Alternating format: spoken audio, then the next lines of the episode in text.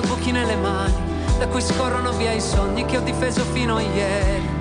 Ancora ben trovati su Ina Blu 2000 col nostro Buongiorno in Blu e ve l'ho detto, vogliamo capire meglio quello che sta succedendo in Georgia. Ormai ieri seconda giornata di manifestazioni intense a fiume proprio davanti al Parlamento, migliaia di persone ancora, è tornata la bandiera dell'Unione Europea a sventolare, i manifestanti protestano contro la proposta di legge che introduce la cosiddetta legge putiniana, il giro di vita su quelle che devono, vengono definiti gli agenti stranieri che di fatto rappresenta appunto un giro di vita, fortissime restrizioni rispetto ai media indipendenti, rispetto alle ONG, soprattutto quelle che si occupano di diritti e questo viene vista come la volontà di allontanare la Georgia dall'Unione Europea proprio perché una legge così rappresenterebbe più che un ostacolo nel percorso poi di ingresso dell'Unione Europea. Però cerchiamo di capire di più anche perché è impossibile non capire la Georgia oggi se non si ritorna anche al 2008.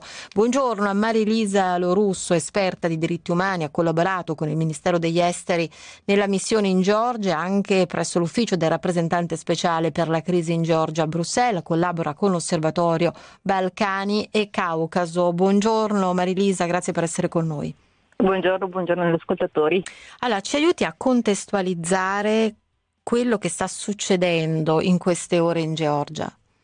Dite bene, è stata un'altra nottata molto difficile, con almeno tre grosse cariche eh, a mezzanotte, alle 4, alle 7, eh, con i manifestanti che vengono dispersi e poi si eh, ritornano davanti al Parlamento, che è l'edificio del Parlamento è stato il punto focale eh, della manifestazione.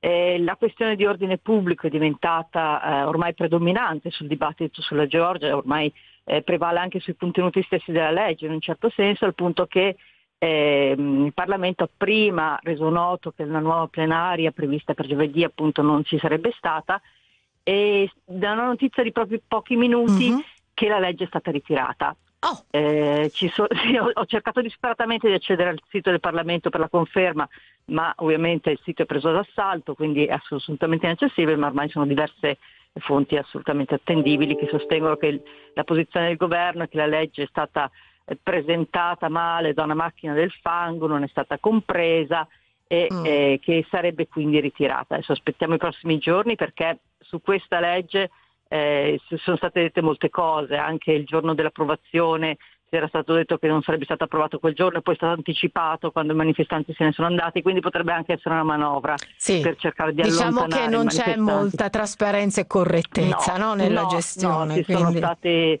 eh, veramente dei sotterfugi, cambiare la stanza della discussione della legge in modo che potessero entrare poche persone, insomma si è, mm. provato un po' di tutto per, eh, per, far approvare questa legge e questo non ha fatto altro che aumentare la tensione, creare più discredito verso l'operazione del governo e del Parlamento in questo senso e quindi bisogna vedere un attimino i dati ufficiali e le reazioni soprattutto certo. dei partner saranno la uh, conferma che questo è il percorso che almeno in questo momento è stato scelto perché bisogna anche guardare che poi questa legge non compaia sotto altre forme, attraverso altri dibattiti, sì. in un modo o nell'altro.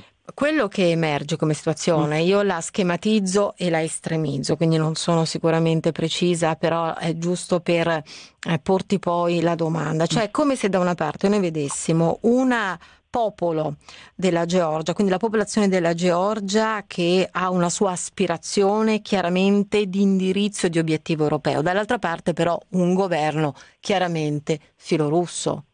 Certo, eh, sì, è anche difficile da comprendere perché ehm, è anche un governo che è stato molto votato, quindi esatto. i numeri sì. delle elezioni sono molto alte. Diciamo che eh, la situazione in Ucraina ha un po' esasperato un aspetto di questo governo, nel senso che il sogno georgiano è sicuramente rappresentativo di una parte dell'elettorato, non delle, delle aspirazioni europee o euroatlantiche, soprattutto perché è un partito fortemente padronale e eh, per quanto il suo fondatore non sia ufficialmente più in politica, Ivanishvili, è comunque un oligarca che ha più del 30% da solo del PIL nazionale, quindi abbiamo un, un, uno scompenso di potere eh, del fondatore del partito rispetto al resto della nazione che eh, probabilmente non ha uguali in nessun paese ex sovietico e, mm, e, che ha creato il proprio, il proprio potere economico mm-hmm. e relazionale in Russia. E per quanto lui abbia dichiarato di esserne uscito, eh, Transparency International, la sezione georgiana, ha rivelato che in verità la, la sua attività economica e finanziaria è continuata per tutto questo periodo. Quindi c'è eh, fondamentalmente un, un utilizzo della politica nazionale a fini personali, come classico delle oligarchie, che crea questa grande spaccatura fra l'elettorato e il partito che eh, è stato votato poi e certo. la situazione in Ucraina ha esasperato questa Eccoci. situazione. Certo, infatti abbiamo visto che da subito, no? dal 24 sì. febbraio scorso, eh, più che un timore, un'inquietudine ha raggiunto e ha soffiato in Georgia perché il pensiero è andato ovviamente subito al 2008 e alla sensazione certo. di un dire, lavoro incompiuto no? da parte di Putin e quindi che certo. ci sia una certo. sorta di seconda fase. Esatto, e poi questo è stato molto sfruttato dal partito di governo, nel eh, senso certo. che eh, è stato detto ma noi manteniamo un rapporto più conciliante verso la Russia, per cui è stato molto lodato a Mosca il governo georgiano, perché mm, in verità non vogliamo aprire un secondo fronte, l'Occidente vuole farci aprire un secondo fronte, quindi si è creato un'atmosfera di paura, per quanto poi i partner occidentali tutti abbiano detto ma per carità c'è già c'è la guerra in Ucraina, ne vogliamo un'altra anche in Georgia, una situazione assolutamente paradossale.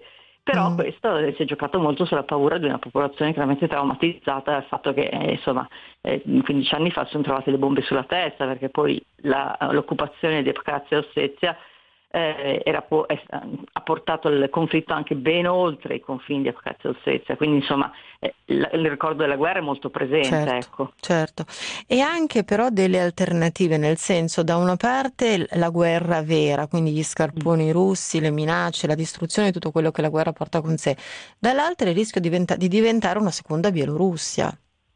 Sì, sì eh, c'è, questo, c'è, questo, timore, questa timore di questa sovranità limitata che è quello che è stato mm. diciamo, ehm, l'esperienza che si è avuta in passato, insomma, e quindi trovarsi poi eh, ad avere una, una, seconda colonizzazione. Mm, Questo mm, timore mm. peraltro è anche legato all'aumento della presenza russa nel paese, perché la Georgia è uno di quei paesi che ehm, non ha un visto, i russi possono entrare e stare in Georgia per un anno senza visto, era una misura che era stata adottata a fini turistici e commerciali, però che adesso ha avuto un altro impatto perché eh, chiaramente il Rus, quando c'è stato questo esodo, esodo di russi, insomma intorno a un milione di russi che hanno lasciato il paese con la mobilitazione e la guerra, eh, le sanzioni, eh, molti sono arrivati in Georgia e chiaramente su un, un popolo di 3 milioni e 700 mila abitanti eh, qualche decina di migliaia di abitanti in più. Pesano. Eh, certo. eh, esatto, sono molto avvertiti anche perché eh. sono concentrati chiaramente nella capitale